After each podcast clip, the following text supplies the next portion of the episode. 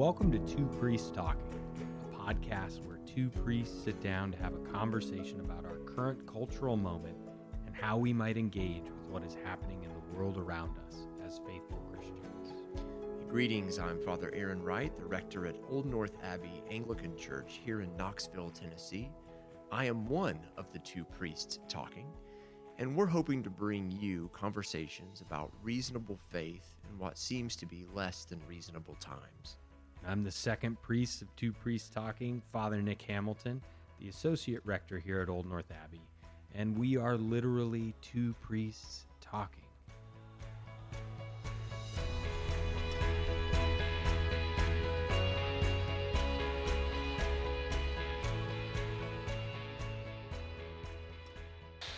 See, I know why you're looking at me because you're like, how do we start a podcast when we've been gone for so long? It's been a long, long while. It's kind of one of those things that we continue to do. One day we will become content producers, quote unquote. Well, we've done it this for this season. We've we've got looks like an eight part, maybe even nine if this is the introduction, a nine part series coming up, Possibly, yeah. and we're planning on trying to do it every week if we can, so that Yeah, it'd be nice if we could record regularly. But again, welcome back to Two Priests Talking. This is not our primary job. And I think, you know, we like to do the podcast and we really enjoy sitting down and chatting with each other. And it seems like for the most part, everybody else seems to enjoy it when we chat. But uh, you have other duties. yeah, I mean sitting back here right now, after uh, well I think our last one was in June, right? I don't remember when our last. Was it in came out. June? Was that when the whole Roe v. Wade thing, or May, something like that? Because It was we, before we we overturned Roe v. Wade single-handedly, uh, double-handedly double-handedly because there's two of us. with all four of our hands, Well, what, yeah. So would it be quadruple-handed. quadruple-handedly? It took it took some heavy lifting. We did some heavy lifting, but you know, we sent the podcast to the Supreme Court, and they said they were appreciative for our thoughts, and it helped them make the decision that they did. So, um, This is going to be a horrible season. Um, let me just start off by saying something. yeah, Um, we've had people reach out to us since our last podcast on email, which we finally checked. we finally checked email. Sorry to any of you and who have emailed us. Yeah. people have been befriending me, Yeah. and I'm like, I don't know if I know you. And they're like, Well, I actually found you through listening to the podcast, and I just want to say how helpful it's been. yeah. And I mean, the thing that's been the most uh, rewarding for us is, is not that people are listening to the podcast and going, you know, I agree with you guys. It's there's been people who've been listening to the podcast and saying, I'm really trying to find a church close to me, Yeah. and I'm like, there you go. Good. There you go. I that just warms my heart. And so whatever the Lord's doing through us just sitting here and talking jibber jabbering, um, I take no credit for that. But it's like that's just really fun. I mean, I'm just that makes me really excited. Yeah. So Well, it's it's a gift to well, it's a gift to well, I'll tell you what. uh, it's a gift to know that on some level the Lord even chooses to use these more uh, disembodied mediums of human connection, Sure. like a recording, to help his kids. Right? I think there's some real beauty in the fact that a recorded podcast can be a benefit to somebody who listens to it maybe months or even years after we recorded it. And I think that's part of where we're hoping to go in some in some ways because we started the podcast just to recap as a means of talking about things that we didn't feel like we could talk about uh, from the pulpit quite as easily. Now we've talked about a ton of things we could talk about from the pulpit, Sure. but Well, no, you're right. And you and I were talking when we first when this first happened, when we first started recording. We talked about how sad it was that uh, the library at Alexandria burned, sure. and we lost all of that Christian. And so our whole goal is to, re- is to rebuild a new kind of library the Digital Library of Alexandria. that is just as rich Oh my gosh. Lord have mercy. Um, we we realize that we will never come close to that. Uh, but we are excited about this season, and we're excited about where we're headed. Hopefully, this season. We want to talk in particular, kind of our umbrella theme or topic is this idea of human flourishing. What is human flourishing? Why is it so hard to flourish as a human being?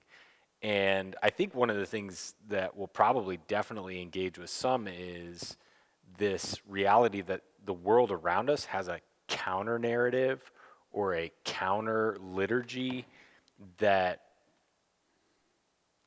tells us if we follow it, if we engage with it, we will flourish.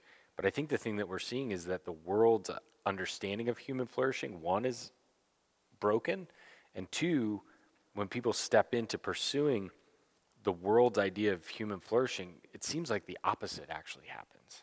That flourishing isn't what's accomplished, rather, it's kind of the way of sin and death, as mm-hmm. scripture would call it, as Paul would call it. Mm-hmm. And so we want to talk about what does it look like for us as Christians to flourish? What is human flourishing? How do we understand human flourishing and how is it unique within Christianity? And maybe how is it only accomplished in Christianity? Right. So how's life been going lately? Oh, we want to go there first? I've been flourishing lately. um, I don't know if I've been flourishing. We've, we've had a good summer. We had a good, you know, several uh, trips. We got some good time out west, which is where I'm from, and we really enjoyed that. We're back into the throes of school. Our kids are running cross country and doing swimming. So uh, my boys' coach is Brenna. Yeah, so we should probably go ahead and thank Brenna That's right. for listening. And who else? well, my wife Katie. Yes. But from now on, Brenna's just known as Coach. So now we need to say Coach and Katie. Coach Coach B. Coach B. Um, but yeah, we're doing well. I think in the life of the church, there's a lot coming up. Oh my gosh. We start two services next week. Yeah. And so the better question is, how are you doing? Well, I am still we had our second round with this thing called COVID. I don't know if anybody's heard of it. Haven't, haven't Um, heard of it. Well, it's this disease that came out of a lab. Oh. You're going to make us edit the podcast? You're going to, I think It- that's pretty much agreed across the board now, right? There's very few deniers of that. I don't know. It doesn't matter. I just want to get a joke in. Yeah, fair enough. So it's a disease that spread across the world uh, a few years ago. If you've not heard of this, then you haven't listened to any you've been- podcast. you've been you've been missing out. if anyone. Um, so yeah, we had our, our sort of second round, and I still have this little bit of a brain fog going on. So if you see me today, just kind of like While we're talking, off to the side, yeah, I'm like it's I'm probably thinking I'm of like you. probably thinking of like dinner or something. I mean, just um, trying to hold it together. Um, we've been good, yeah. So it's been a good summer. We spent a lot of our time with the kids at the pool this summer. Nice. Uh, we got them into a, a swim team, and so I spent a good portion of my working days, like I was out there probably three days a week, just working under this pavilion in a Hawaiian shirt, uh, making phone calls, writing. A collared Hawaiian shirt. No, it wasn't. Well, I need to get one of those. but uh, yeah, so it was really it was a good summer for our kids and for our family. And uh, but you're right. Here at church, things have kind of um, exploded, mostly because of the podcast. Uh, most of the people at our church are like, especially the new people, they're like, "Oh, you have a podcast?" We're like, "Yeah, we are do." on yeah we're on six continents. That's right. Uh, but there's hardly anybody in this. But our parishioners don't listen. know They have about No idea. Um, which We're bad at advertising. That's okay. I'd rather be bad at advertising than good. That's right. Um, so anyway, uh, yeah. So we're heading to two services. you are soon. unmuted, right? I'm unmuted. Sweet. Okay. Sweet. It's a We're green going- light. We're going to two services. We're going to two services, which is going to be. Uh, I mean, it'll be a challenge, but I mean, our space can't hold the amount of people that are coming, and that is a gift. At the same time, it's a it's a lot of challenges. So instead of being at 10 o'clock uh, on Sundays, we're going to a 9 and an 11 service. Yep. Um, so that means we have to preach twice. Yep. That means a little bit more tea and honey instead of coffee in the morning. Get that little voice box warmed up. Do a little bit of the. It does mean celebrating twice. We It's get we get to celebrate Eucharist twice. a Are Sunday, gonna- which is going to feel interesting, right? Well, if we took the word, this is important, I think. If we take the song Celebrate, Jesus Celebrate, we get two celebrates with Jesus in the middle. And theology has been accomplished. Sound theology, Human flourishing. human flourish. Human flourishing. Well, and I think part of part of why we're going to two services is for that very reason, right? Uh, we believe, I think I'm going to say this, that humans can only flourish in relationship with Christ and His body. I would agree with that. Unless, of course, there's just some really weird situation where you don't have a church and you're living alone in the woods. Sure, but in that instance, you're still a part of Christ and His body. Absolutely. Right. The communion of the saints is not hindered by distance or space, right? Um, but Sure. rather transcends space. But y- you're correct. Yeah, and those situations are difficult for sure for people who are shut-ins or the elderly who maybe can't make it to church, and that's to a large degree why we have the ministry of deacons, right? To help those people who are in those spaces flourish in spite of the fact that they cannot make it to a physical constituted church on Sunday. Correct. But you gave a homily yesterday, Father Aaron, that I, I really enjoyed, and we had a baptism yesterday. And in the introduction to your homily, you quoted from uh, Father Alexander Schmemann. And I, if you would be willing to read that quote, that might be a great jumping off point for us Sure. in this kind of introduction to what is human flourishing and where are we going this season with it. Sure. Yeah. So Alexander Schmemann is one of my favorite writers. Maybe my favorite writer. I like him a whole lot. He's probably your most oft quoted writer. Well, or Wright. Or Wright. You've moved a little bit away from Wright lately. Well, he's made Yeah. me angry. Schmemann, Uncle Tom's made me angry. Of old old Tom Wright. Old Tom Wright. Um, yeah, sure. So Alexander Schmemann is a uh, he's an Orthodox writer. He's he's he's passed. He's not alive now, but he's written a whole series of wonderful writings, uh, books. Um, but here's the quote in his book of Water and Spirit. He says, "Baptism is not a magical act, adding some supernatural powers to our natural faculties. It is the beginning of life eternal itself." which unites us here in this world with the world to come and makes us even now in this life partakers of God's kingdom. Yeah. That's a powerful quote. There's a lot in there. Oh, it's beautiful. But I think the thing that stands out to me, especially, is that it unites us to God's life here and now in such a way that salvation isn't just future tense, but present tense. Mm-hmm. No, I agree, and it's it's it's rooted in, in a couple of things. One is is um, it's eternal life, right? It's a it's eternal life. One thing. So the second thing with that would be it's a combination of two worlds, right? The world now and the world to come, Yep. and makes us. That's the second thing. So Jesus even says this uh, in his. And this is the brain fog coming back. Uh, your will be done on earth as it is in heaven. Yeah. Right. So there's this combination of the worlds coming together, and then it's this idea of being partakers of God's kingdom. That's right. Uh, that we actually partake in God's rule and reign now. Yes. Um, so those are those three pieces. I, when I read that, I said, "Oh, there's a whole lot going on here: eternal life, combination of worlds, and partakers of God's kingdom." Yeah, and I think you know that's that's this um, reality that we see in the words of the Lord's Prayer, but I think even beyond just um, participators and partakers in God's uh, rule and reign here and now, we also, and I think Peter really does a good job of helping us um, explore this reality, but we become uh, participators in the divine life too as a result of baptism. Peter puts it this way you know, uh, his divine power has granted to us all things that pertain to life and godliness through the knowledge of Jesus, who called us to his own glory and excellence, by which he has granted to us his precious and very great promises, so that through them you may become partakers of the divine nature, having escaped from the corruption that is in the world because of sinful desire. Mm-hmm. Which, for me, feels like a really good definition of human flourishing. Human flourishing. You're participating in the divine life of the triune God because you've been incorporated into Christ, and as a result, you've escaped from this sinful, dead way of living that you once were a part of. Mm-hmm. Not that you don't still wrestle with sin, but the trajectory of your life is in a completely and totally other direction.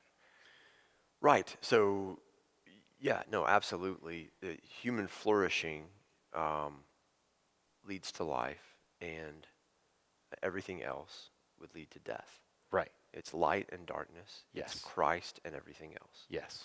Right. Um, and that's what I, I mean, I know that you had talked about that first portion. I'll read this and then I'll put the homily away. Yeah.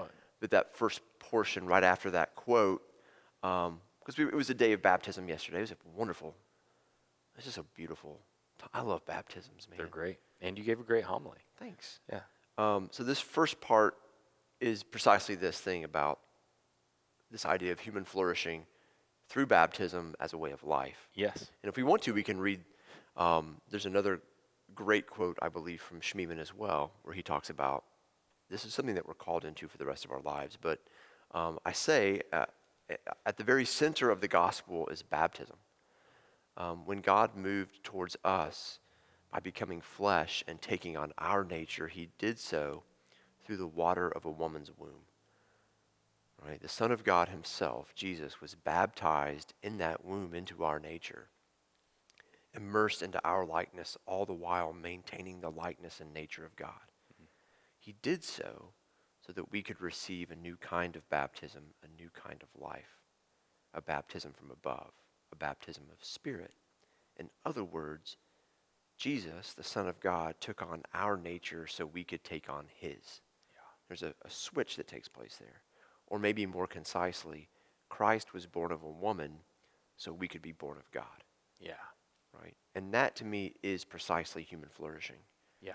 It is a shift in our sonship or daughtership Yes. uh, from the world to God Yes. and living towards Him instead of the darkness. Correct. Right. Yeah, and and I think that last part is really crucial. You said living toward him rather than toward darkness. And I think along with our uh, fundamental identity being changed, right? Like this ontological shift, we are no longer children of our father, the devil, but we become children of God through adoption, which would be Paul's word, right, in Romans. Along with that, our entire, um, we were using the word telos or aim or goal of life changes. Uh, whereas we were once people who were uh, centripetal in our in our view we were inward looking everything that we did was about us as an individual me me me how can i maximize what is uh, going to mm, delight me the most in christ our natural leaning should be centrifugal fugal centrifugal centrifugal right Uh, I neither of us done. I think neither of us are scientists, right? Right. But but outward moving, we become directed outward, and in particular, we become directed outward because Christ Himself was directed outward. Uh, so our our our, sh- our shift, you know, uh, Augustine said that we were uh, curved in on ourselves, that we were inward looking, and now our shift becomes external, and we become people who in many ways function as Christ in the world around us, empowered by the Holy Spirit who now lives and dwells in us. Yes. Yeah. Always keeping our posture of facing.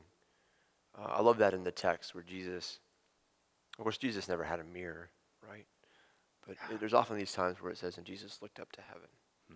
And I think that is the, that is the posture Yeah, of something outside of ourselves. sure, Of always, even Jesus looks up to heaven. sure. Or I, I love that how that's always there. Like before Jesus prays, he looked up to heaven and he prayed.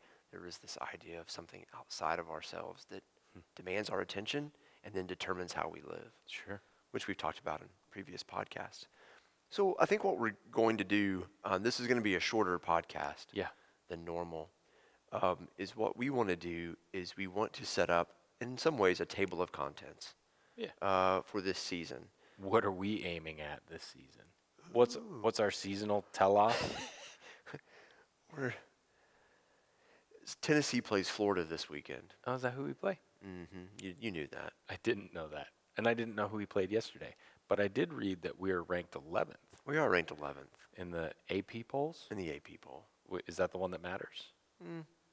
The only one that matters is do you win the last game of the year. Right. Right. And do you know who that matters to? Not me. I know. But that being said, we play Florida next. We play Florida this week. When's the last time we beat Florida? 2016. What about the time before that? Time before that would have been uh, 2004. Brutal. Oh, oh yeah, Brutal. it's brutal. But anyway, you were going someplace with Florida. No, I was just trying to get us back on track. just having a little fun. so we wanted to do a table of contents. Yeah. And what we would like to do is to sort of set forth uh, this season by talking about these areas of human flourishing that we find are important. Sure. And the first one you just kind of nailed uh, this idea of outward looking versus inward looking. We live in a time where we are so introspective, so internally gazed that we don't flourish. But we think Yeah. that we are flourishing if we really figure ourselves out. That's right.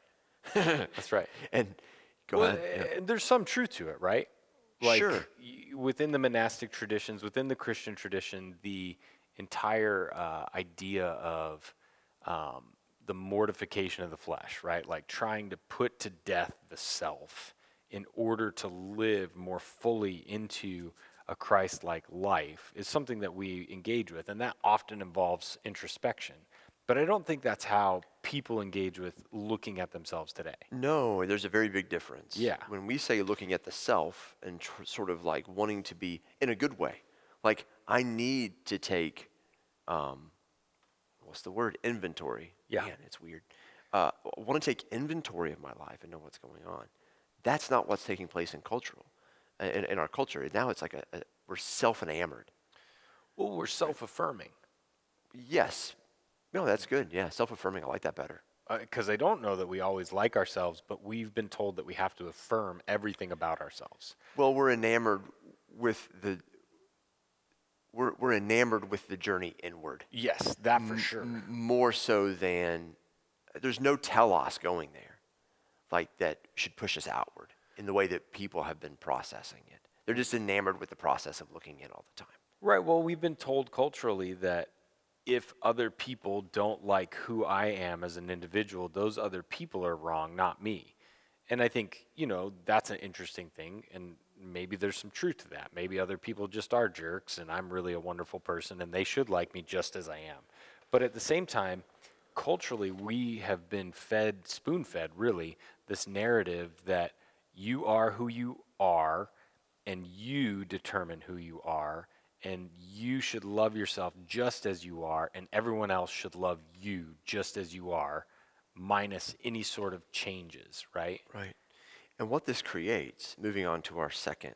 So we have this Yeah. outward inward thing. yeah What you just said is what moves us to our second uh, non human flourishing vice, per Sure. se, which is this idea of tribalism. Yeah. And even what we would call like a mind tribalism. Yeah. Uh, that we uh, associate ourselves with people who are only like us. Yeah. And who affirm exactly who we are. The, the opposite of that with human flourishing is what we would call authentic community or like authentic friendship sure you know so we have that outward inward thing then we have this tribalism versus what we would call authentic community or authentic friendship Sure.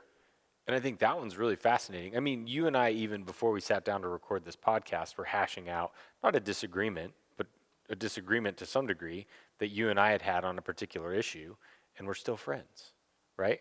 We had Well- we had different opinions. look Are just we because we do a anymore? podcast together doesn't mean we're not doesn't mean we're But we had different opinions on this thing. Sure. But we can still sit down and say, hey, what does it look like for us to communicate our differences of opinions in a, in a healthy way so that we both feel like we were uh, fully engaged, right? Right. I want to know your thoughts. You want to know my thoughts. And ultimately, I think that's part of authentic community. We don't have to view the world. I don't have to be a Vols fan to be your friend. Well, to be in the We top, might have, we might have found the line. to be in the top 15, you do. To be in the top 15 friends. Yeah, yeah. I mean, I know nothing about Vols football, and I feel like we still are You buddies. know, you know we're 11th in the country. I did know that. I looked that up mostly so I could. You didn't look it up. It just probably popped up on your screen. It popped up in my Facebook. You didn't look it up. What are you doing?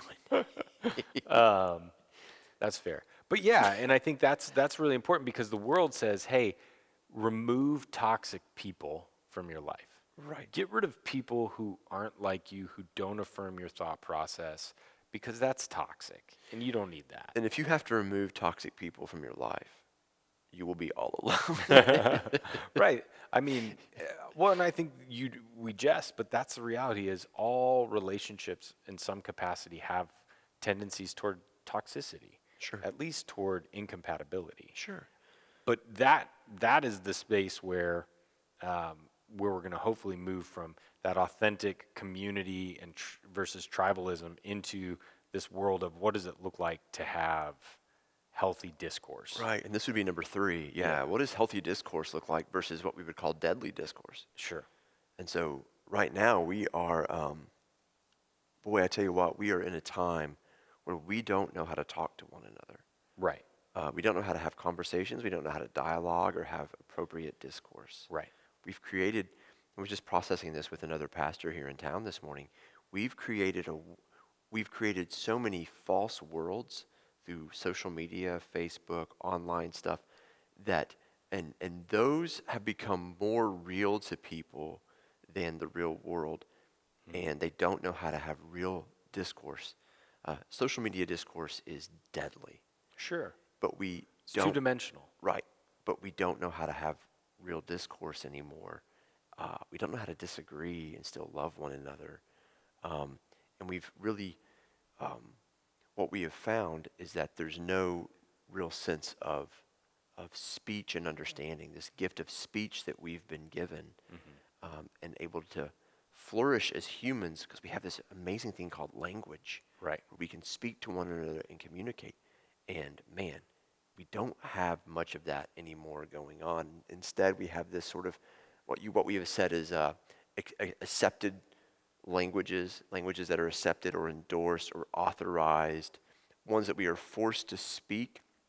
It almost becomes compulsory, and so Sure. Especially within particular communities. Like if you're in a particular tribe, then that accepted, endorsed, authorized language is what everyone in that tribe speaks. right, If you encounter somebody from outside your tribe who doesn't speak that accepted, endorsed, authorized language, mm-hmm. what does it look like for you guys to have a dialogue that's beneficial, that might lead to some sort of flourishing on both sides?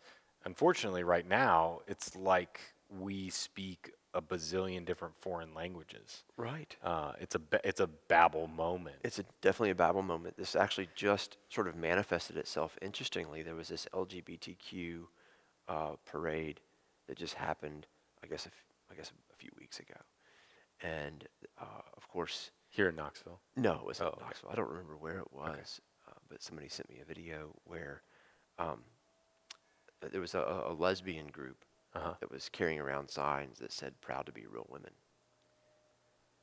Right, Yeah, and at that moment, that set off the, trans the, yeah, movement. the T, and it became physically violent, Huh. like throwing of stuff and yelling and screaming, and um, but you're right, like this idea of uh, this sort of Because- compulsory. Yeah, you can't say that. Right, because a lesbian would use the term real woman and mean biological, whereas a trans person would use the phrase real woman, but not, at least as far as I understand, not have a coherent or cogent understanding of what real means or Sure. maybe what woman means. Because Sure. a real woman could be a man who says he's a woman.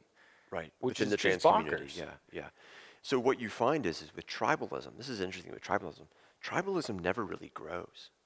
Tribes stay small. It gets smaller and smaller and smaller. Right. uh, because it, if it doesn't have this ability to have proper discourse, uh, it, it sort of gets smaller and smaller, and you end up at the end of the day with just yourself. Right? I mean, and that's what that's where we're at now. Like we're already there in some ways where we can identify ourselves by our own tribe, and it's me. Yeah. Uh, and then we live on islands. Yeah. Um, mean, we, a lot of folks do this. Sure. we see this happen.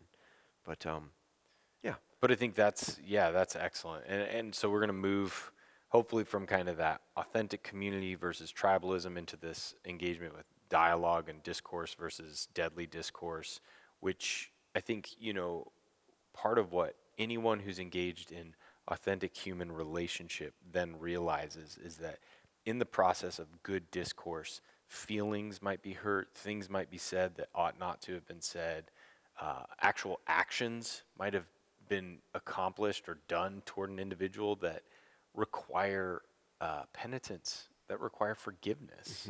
Um, yeah, real human flourishing is impossible without authentic forgiveness. yes, uh, 100%. The opposite of that is what we would have written down as condemnation. Yeah. Yeah, the opposite of human flourishing is condemnation. Unpack the difference between forgiveness and condemnation as you see those two things like being uh, opposites of one another. Yeah, sure. So forgiveness sort of requires, um, well, it doesn't necessarily. Like you can forgive somebody who's never truly confessed and repented to you. Yeah, my It wife happens. has a proverb memorized that I'll butcher, and I don't know the verse, but it's one that she thinks about frequently. It's like, it's his glory. To him who can overlook an offense, it's his glory. This idea that the person who's able to overlook an offense without needing to engage with it, who can just say, that person did that thing, and I'm going to forgive them without making a big hullabaloo out of it, that's like a, that's like a, good move. Now there are some spaces where the offense was such that you have to engage with it, right? But a whole bunch of our little minor offenses can probably be overlooked. Sure. Um, Well, yeah, I have a good story about that. There was a uh, somebody who's really close to me who did this um, sort of leadership ministerial test uh, to sort of get just an understanding of themselves. And it went off to this group that was doing this sort of consultation. And the guy that got the information of, of this guy's test uh, was going to send it to his buddy, but accidentally sent it as well to my dad. Um, well, I just gave that away. It was my dad. Uh, I'll tell it because I think it- it's awesome. So my dad, I always remember this story as a sort of gracious way. This guy, this is the brain fog, um, wrote to my dad on accident as well, and it said something like, you know, leadership qualities, blah blah blah blah blah blah blah blah blah blah blah blah, and it Yeah. wasn't like great. It wasn't very kind. Yeah. And and this was just one of those silly tests that you take that these church consulting groups do. yeah. And then the guy realized he had done that and then calls my dad. And my dad was just super peaceful and calm about it. And I remember I asked my dad what he said to him, and he said, he said, Oh, it, it just probably wasn't one of your best moments. And that's okay. Yeah. And I thought, I like that. oh, like that's a great way to handle it. That's a really pastoral way, like, oh, look, it just, it just probably wasn't one of your best moments. It's Yeah. okay. And, uh, you know, didn't have to bring it up, didn't have to be, um, have all that stuff said back to him, had to Yeah. be made to feel okay. Yeah. I thought it was a really good way to handle it. Well, and, and his response, which was rooted in forgiveness, allowed for that individual to grow, right? Right. He probably didn't make that mistake again, to probably change. There was a moment of sanctification in some ways Oh, sure. for this individual where he was like, okay, I got to be careful about how I interact with whatever this test is in the future. I need to recognize that I'm dealing with real people who have real um, needs for growth, but Right. also have a lot of real skills. Right. And we get this in the language of Jesus, particularly in the Gospel of Luke, where forgiveness is actually, uh, the word there is to also release people. And there's a releasing of the debt. Right. Right. You get this Jubilee language in Luke, which is like, I release you. And this is like a very powerful thing to do to people. Then they're out from underneath their sin. Right. They've been released to go and to grow. Forgiveness, sometimes if we just think of like it's forgiven, it becomes like this sort of static thing mm. where like releasing people becomes dynamic. Yeah. And it releases them to something good. Right? It's a way of life. Well, and it's the only way that they can move into something good because the opposite would be that condemnation where that person never gets to be free of the mistake that they made. They're eternally bound to it in some ways. Right. like if I were to wrong you and you said you forgave me, right? But you constantly brought up the wrong that I had committed, I would wonder if I had been one, truly forgiven, and two, if there was space to like actually be released and move forward with my life. Um, No, absolutely. And culturally, we live in a time where condemnation has to be constant. And you always have to be making amends for something you did 20 years ago. or something that your ancestors did, or Oh, something sure. that, yeah, You're always having to like right. lay yourself at the altar. Always. And that's an easy thing to buy into. Honestly, it's easy to buy into this idea that I am broken perpetually and need to live in constant uh, repentance for things that I did years and years ago that I've already repented and maybe have turned away from entirely. Like maybe I'm not even re engaging with uh, at all. But anytime it's brought up again, I have to move myself mentally That's right. uh, back into that space where I'm penitent again, like, oh, I can't believe I did that thing 20 years ago. Now, there's a difference, you know, godly uh, grief leads to repentance that leads to life, whereas worldly sorrow, worldly sorrow uh, leads to death. I can't remember where that's at in Scripture. Um, it's one of it's either Peter or Paul, but um, do you remember where it is? Um, yeah, I'm having a brain fog. now, Yeah, honestly. but but I think that's a really powerful distinction. There is godly grief and repentance and worldly grief, and and those are not the same thing. Yeah, sure. So, I mean, as we're looking at this board, I mean, there's there has to be, and this is what's really intriguing to me as we're sitting here saying this, is that this is what most people who are outside of the church actually think the church requires of people. Is This like constant, constant condemn- condemnation. Yeah, yeah, yeah. I'm like, it's actually the complete opposite. We're not coming here to tell ourselves how horrible we are. Yeah, We're coming here and we're worshiping God who has forgiven us, and we have been released from sin to new life. And when we do fall into sin, we repent and we confess, but the church goes, okay, absolutely. let's get on with it. well, absolution. Yeah, no, I mean, absolutely. Go, yeah. What? How does the, uh, um, uh, golly, we, we have that last part of the absolution written on our board in our house. Um, into all goodness. What is the uh, the language there? I mean, this is truly a brain fog moment. That's all Um, right. I'll pull it up because I haven't been a priest as long, and I don't have the absolution memorized. Sadly. I mean, it's oh no, my, it's been really hard for words to come to.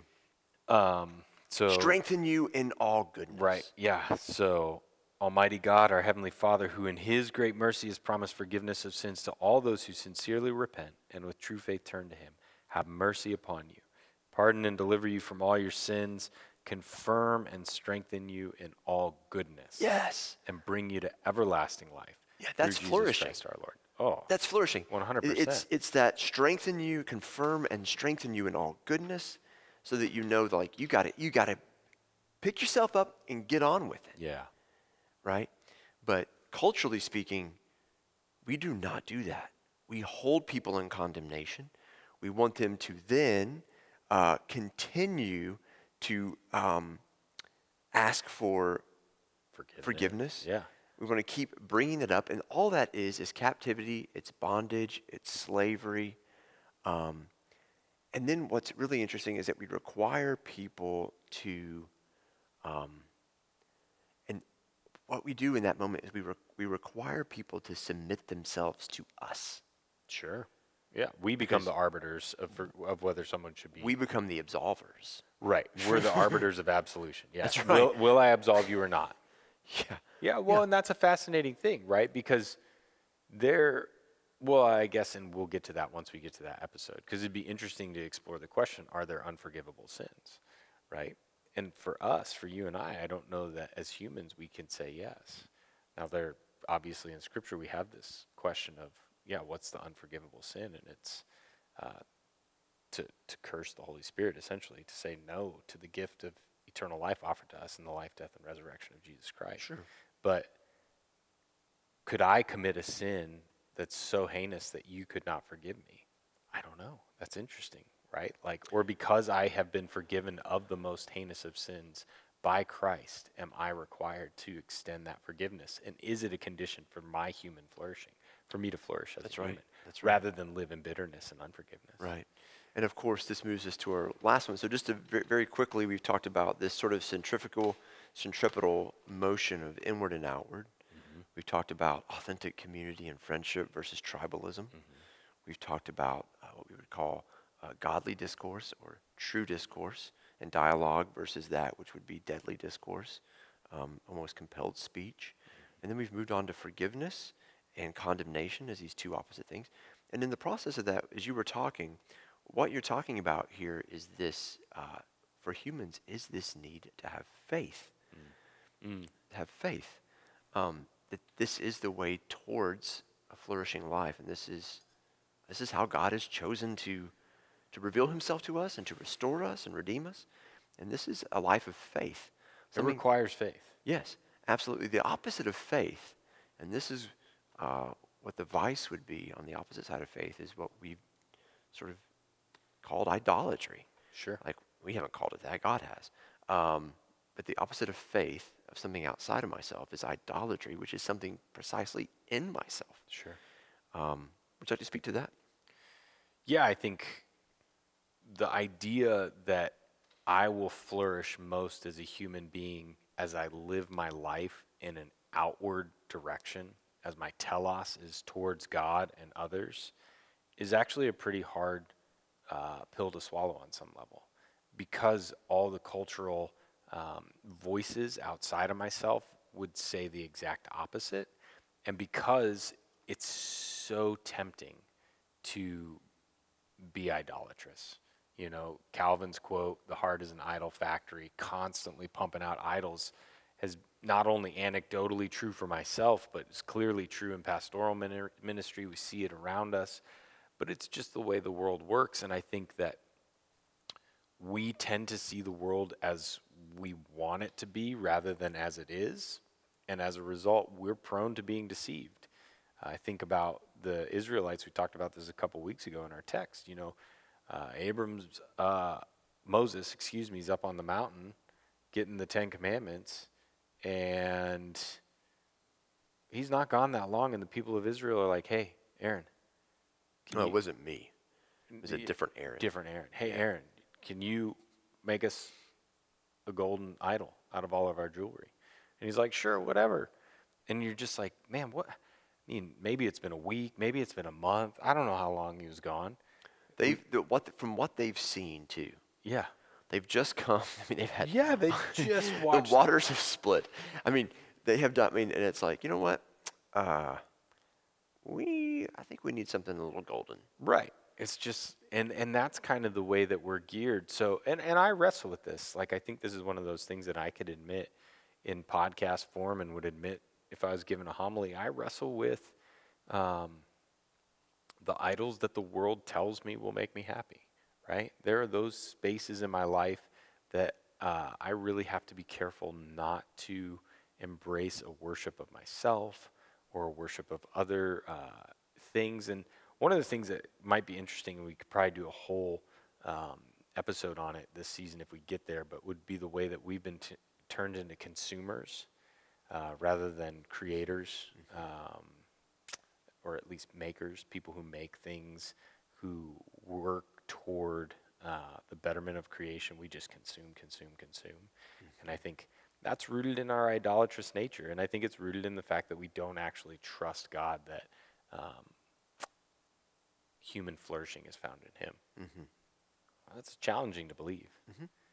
Um, but it is ultimately like our baptismal, our baptismal liturgy, our baptismal vows, the theology of the church surrounding baptism points us in this direction, right?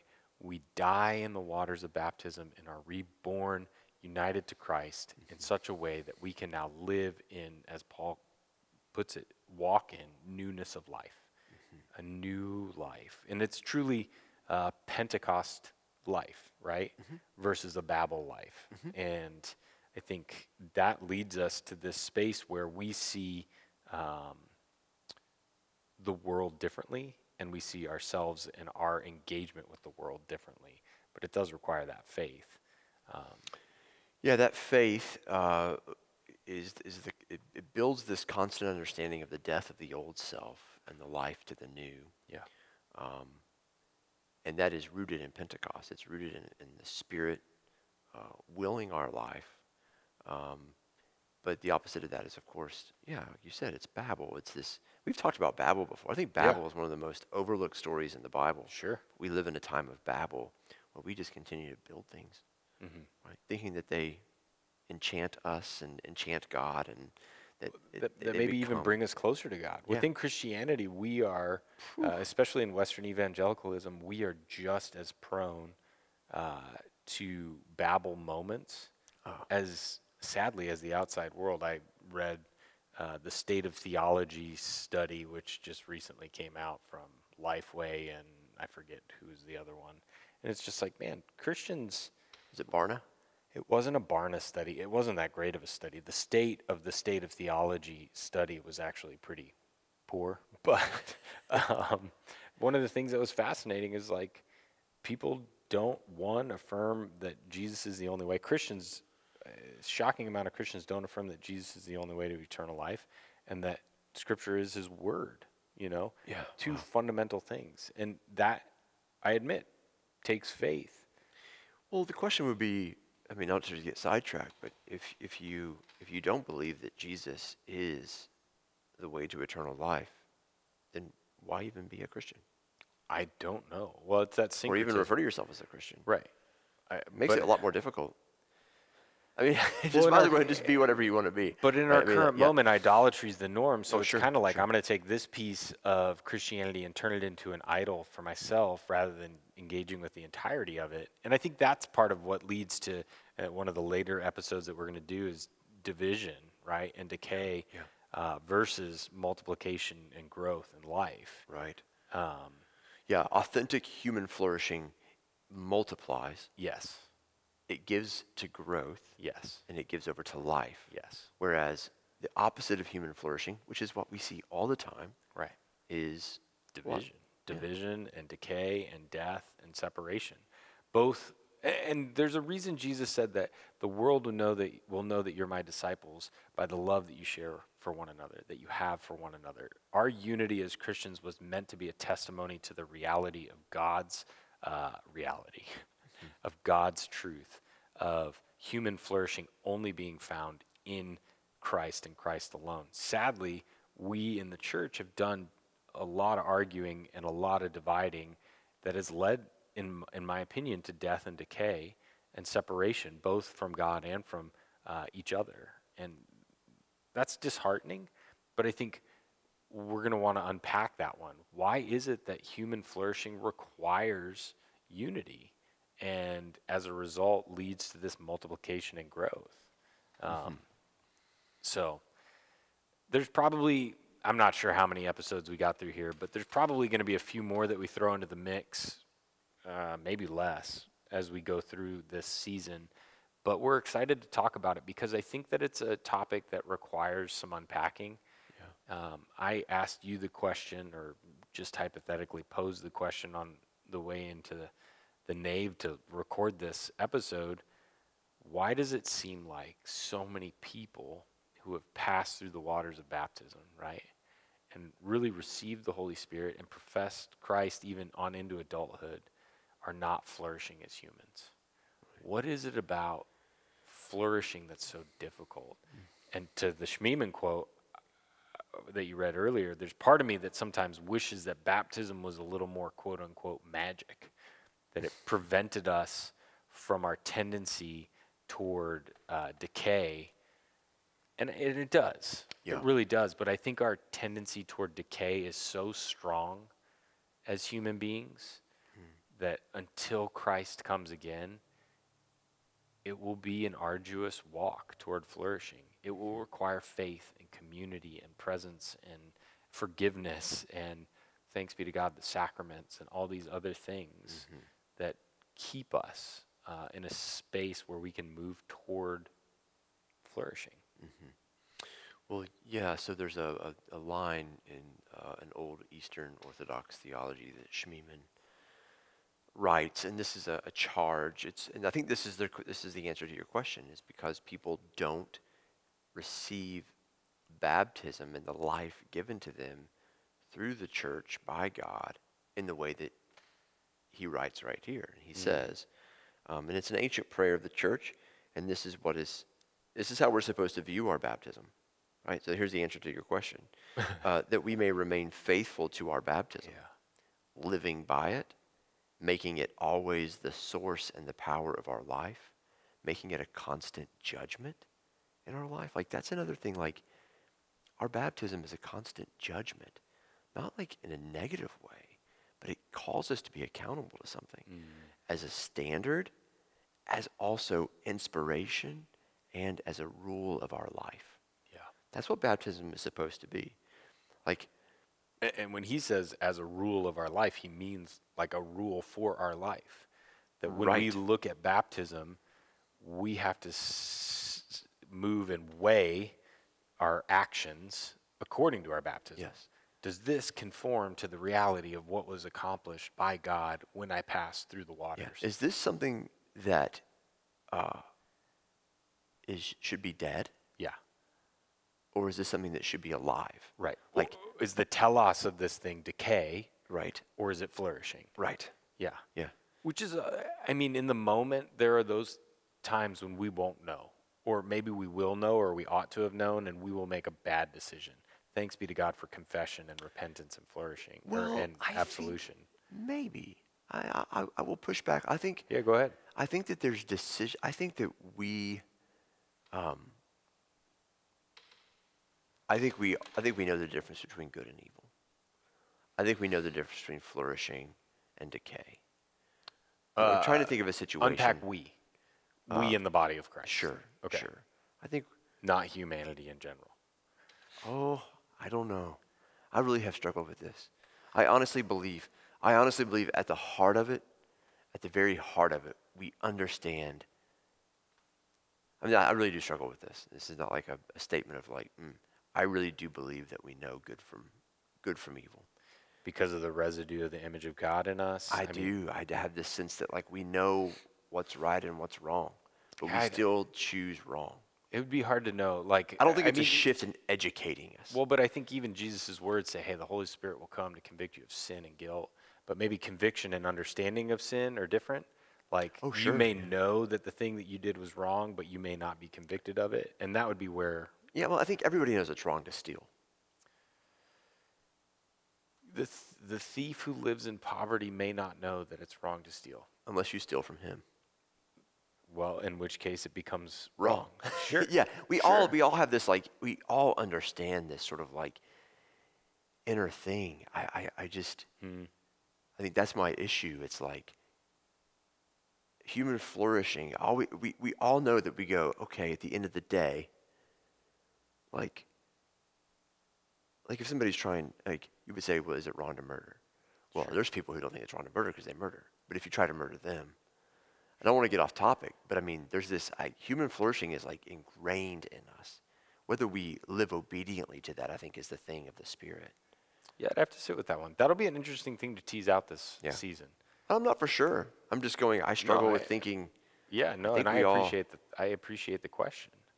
Yeah, don't we all just kind of know that it's wrong to do these horrible things? I mean, you just, uh, yeah, Yeah. off topic. Not off topic. I think it's a it's a good question. Maybe one maybe one that we'll need to explore some.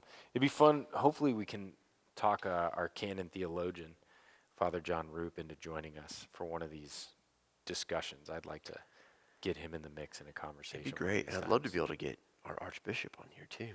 Yeah. So I don't know that he listens to our podcast regularly, but if he does, um, Your Grace, we would love to have uh, you on the podcast. So little shout out to Archbishop. We Archbishop. can get a whole lot of Foley folks on here. Just get. We're gonna get Joe Rogan, That's right. That's right. Jordan Peterson. then the church might grow um, Oh boy. beyond the bounds that two priests can actually care for. Um, but yeah, We were joking, by the way, just with all those people. oh yeah, Except for the except first for two. except for the first two. Um, anything else you want to say? Just, I think we ended up talking too long anyway. Well, it's good to be back in the saddle again. Yeah, it is great to sit in these chairs, The squeaky chairs. squeaky chairs, and um, I think I'm looking forward to cranking out some content. Um, hopefully, for the sake of human flourishing. Amen. Amen. Um, before we conclude, I was thinking about uh, baptism. And I had my BCP open, and then I switched some pages. Um, and I thought I would pray, and maybe we've prayed this prayer before.